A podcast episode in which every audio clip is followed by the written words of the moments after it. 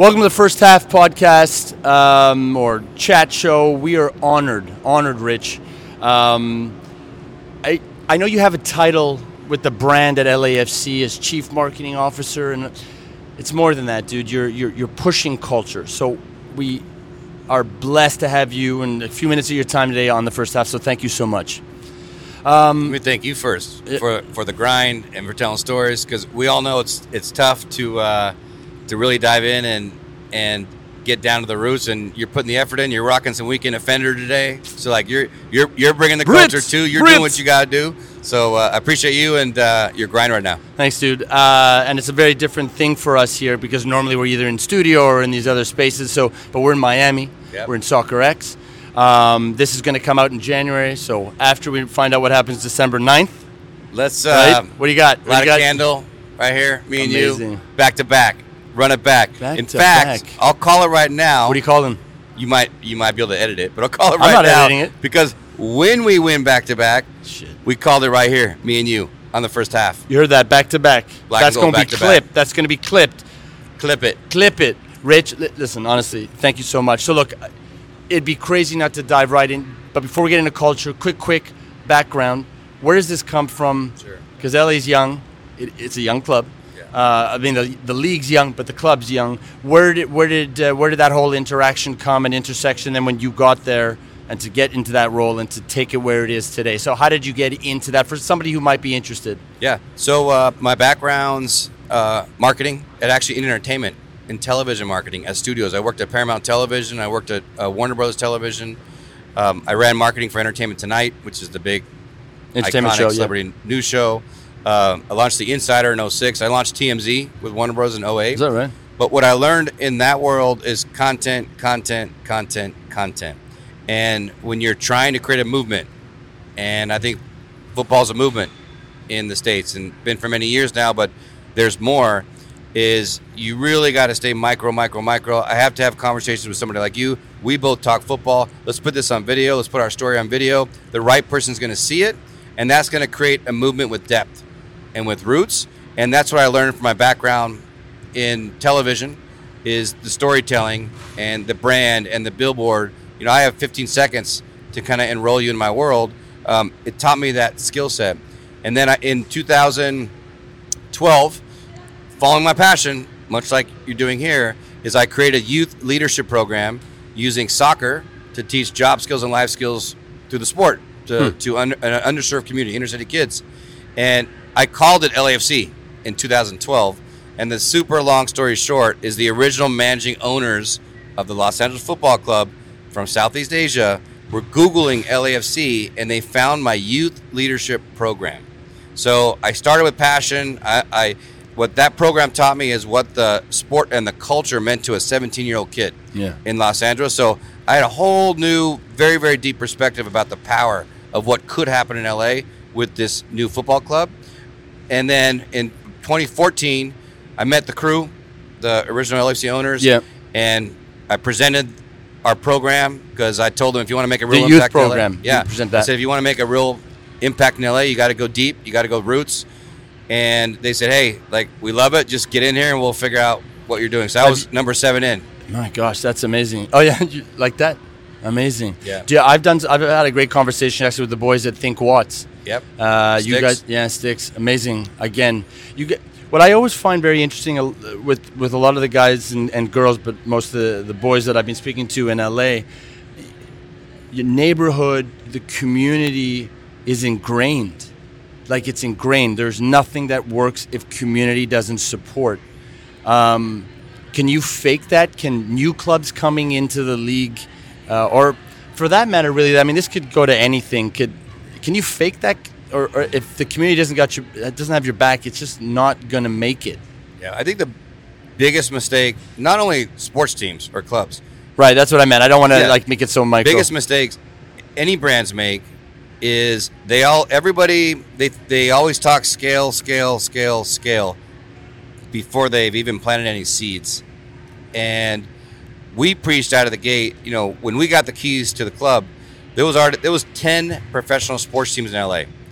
And then there was the failed franchise of Chivas USA. Right. And then down the street, there's a five-time champion in MLS. the odds were stacked against us to make any noise in LA. And I think what we did right and what we I preach all the time is that street by street, block by block, one by one approach from whatever you're doing. You and I can create a fashion brand, we can get a shoe brand, we can create a coffee company. If you if you don't have the patience for that one by one, your likelihood of breaking into the conversation in any market you're in is a lot lower. And Yeah. I think it's the patience for grassroots and one by one, and how are you making a real impact in people's lives with this football club. So that was the approach we took early, and I think part of it is what we we had to, right? Because there really was no map how to launch a new sports team in No. LA. It, the the Well, where did the Dortmund? Where did the that that sort of uh, Sure. going to Germany and getting indoctrinated into obviously? Uh, I don't say obviously, but uh, guys, the clubs are over hundred years old. I mean, it's grandma, grandpa, you know, generational. Yep. It's it's in the blood. it's a great story. So yeah, how did that connect come about? You get that I don't want to say that brainwashing, but you get that juice put in that brain. Yeah. So you, you walked right into it. That was the one by one approach because Yeah. what a lot of people don't know is we had 12 early supporters that were emerging as leaders in their in the community. It's amazing. And I had met, you know, I wanted to kind of create that once in a lifetime experience and go visit a club that we respect as far as supporter culture. So I talked to our CFO one day. I said, "Hey, you know, I would love to pay for the plane tickets and the hotel for these 12 early supporters. We have nothing. They're showing me a lot of commitment over the last few months. Let's go for it." And everybody thought I was crazy, but thankfully at that time our leadership approved it, and we ended up going to Borussia Dortmund in 2018 before we kicked off because I had that one by one patient. Most sports teams would think you're crazy to bring 12 fans. People always think thousands of fans. To bring 12 fans to have an experience, and again, we layered content on top. So what I preach all the time is grassroots pays off because of content. You didn't have content 40 years ago. You didn't No. have video on social media. Or easy access to content, No, right? But today, if you bring 12 fans and you document the experience and they talk about their why, a lot of those folks that went on the trip had never been to Europe before. Yeah, for right. sure, never been to a Bundesliga match. Man, it was changes heaven. everything, right? It was heaven, and it, what it did was when we came back, is we were just so bonded about what we wanted to create. We didn't map what we did around anybody, but that trip was about learning. We met with the front office. Supporters asked how a front office works with supporters, and we heard it from Borussia Dortmund Right. themselves. So for us, you walk right into it again. That one by one approach with content, that patience. Now that story is like a campfire story. People talk about it all the time. They misrepresent Like- it all the time. all the time, for sure. The the haters will say that Yeah, they were taught by. No, Yeah. no, no, no, no. It was just Yeah, it but was it's an not about trip. Yeah, but even uh, being the the words being taught by that doesn't mean anything in You're the learning. sense that yeah, but how, you learn, dude. Yeah. I learned how to walk. I learned how to put this mic on. I learned how to get the camera going. I learned how to put up a, a back wall. yeah, What am I copying somebody? Yeah. No, I'm learning it. Yeah. Then how do I execute it? Yep. So the execution is so key. It's so key, and that's what, again I'm looking at it from an. I have a quick question: Is it being complicated, soccer or football? So if you have I, uh, the vocabulary, so do you have to say? I mean, obviously LAFC football club. I get that, but when you're talking about Los Angeles, you talk about the MLS. You have to say soccer, or you just you call it like it is. It's football and it's it's easy off the tongue and everybody understands what you're talking about. They're not like, are you talking about Las Vegas Raiders? You're talking about Chargers? Like, are you, is there any confusion there? My, my take. I choose football. I'm just curious about that And I'll one. tell you, it's a good question. I choose football because I want to be a part of the world vernacular, but I don't argue soccer versus football because it turns into a very divisive conversation. It actually bumps me out when I see Americans or now Australians too, right? Use soccer. I see them argue soccer versus Or Canadians. football because it's divisive. Yeah. It's divisive. So football is just me wanting to be a part of the world community. Even we had a three month argument inside the club early about naming LAFC. Is that right? Was it Los Angeles Soccer Club or Los Angeles Football Club? What I fought for is I wanted my German friend in LA, my English friend, my Mexican friend to know that we were not Americanizing this new club. It was The for diversity. the world in a in a global city. But yeah, I, I don't I don't argue soccer versus football, but I definitely try to not encourage the the soccer folks get a little more angry about soccer versus football. I just tell those guys to chill out. What uh, where do you see the football fashion?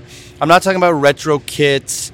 That's obviously on the up, but but fashion obviously goes up and down. Where are you seeing? What do you again? LA, West Coast, East Coast, uh, Canada, U.S., Mexico, all very different. We got the World Cup coming in 2026, so that's that's obviously apparent. The energy we're here at Soccerex because of this. You know, people are super pumped. But there's going to be after soccer, um, after 2026. There's going to be after Messi in the MLS and how you know Inter Miami. How are they going to do? How are they going to fare after the the yep. hoopla is done?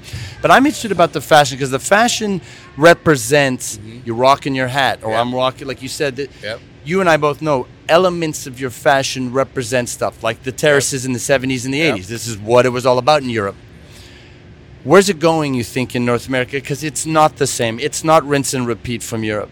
Yeah. You know, what are your vibe? What, what are you thinking on that? Are all these these big club collabs with big brands? Are they going to fly? Are they just one offs? Ten pairs, hundred pairs made. Everybody cops them, doesn't really wear them, move on. Uh, I think we're exploding. And yeah. I think we're exploding because with these big hype tournaments, with Copa America coming, with Messi coming to MLS, more and more people are introduced just to the football conversation first. Then you walk into the Adidas store and you see the black and gold LFC Samba, and now you're connecting it. I just heard about MLS. I heard about LAFC. I'm walking in my local Adidas store. I need to get that pair of kicks to be a part of this culture that I had now heard about. Um, I use the word a lot culture curious. So, culture curious people, they'll hunt for the best ramen in your city, they'll hunt for the best tacos in your city, the best craft beer in your city, and they they hunt for football culture. Once they learn about it and they learn there's this this this this growing culture in the U.S. and there's a fashion representation for it, it can only explode. So I'm gonna I'm gonna say bet on football culture and football fashion culture in the U.S. for a long time. Is there something of uh, is and you'll be able to best tell me about this that tailgate culture that America and I'm, I'm it's American uh, has done so well in American football and NFL. Is that translated well for for MLS and football? And is that that connecting piece? Because it's, yeah. I mean, you're all over the cities. It's hard to always meet. You can have WhatsApp groups and this and yeah. that and IG. You know, you can use socials, but it's not the same, man. When you get together and you're roasting some stuff and you're pulling some beers and somebody's bringing something they made from home, they worked yeah. all week on, they put their own dollar into it. Great question. Is that a key piece? Yeah, Food? It, it's actually a huge part of the LFC culture. So I encourage everybody watching. You must, must, must attend an LFC match, especially a weekend match, because our supporters. Shout out to the 3252. What they're bringing to LA, what they're bringing for football culture, is is going to create a legacy for the city. 8 or 9 a.m. tailgate setup, ceviches, smash burgers, the local beers. Amazing, they're dude. celebrating their, that whole NFL tailgate vibe. LAFC matches are is like a it's a mashup of world football culture with NFL tailgate. I'm with my brothers and sisters on a weekend, and we're loving life. And the yeah. sun's up at 10 a.m. Even though we, we don't march in until 6 p.m. So, so cool. Yes, the tailgate culture is live and well, not just at LAFC. No, no, I know. Many other totally. MLS markets. Yeah. But I think that's, I think, you know, for U.S. football, for U.S. soccer, it's the hyper mashup of U.S. culture with the world's game. I think what we did well at LFC is it's a hyper mashup of LA culture with the world's game, and I think American sports culture is tailgate. Yeah. So it's just an, another great example of the mashup of how we are going to create our own culture around the existing world football culture, and that also includes that amazing tailgate community vibe. Amazing, dude. That's such an amazing answer. Um, I'm going to ask you one last question, then we're going to jump into 12 questions. Yep. Um, 2026. Forget the hype forget the oh it's going to be that pivotal moment and it's all going to change because we you know how we uh, media we love to like juice it all up. It could not be. It could be an absolute disaster. But let's be honest it won't be a disaster. Are you just completely i mean can can you think of anything else? Again i know the club is not involved. And I know we, you know, there's the League's Cup and there's other fun things leading up to it. But dude, it's nothing like a World Cup. The World Cup in your so- on your soil. Yeah, oh yeah. You guys is everybody just nonstop talking about it and have been for at least a year or two and now forget it? You know what i mean yeah i, I was in, uh, in qatar so i kind of um, i got the whirlwind yeah. and it was incredible there because you hit every stadium within 45 minutes. So that that was a once in a lifetime. Sure. I saw three matches in one day, Nuts. and that'll never happen. Never. another World Cup.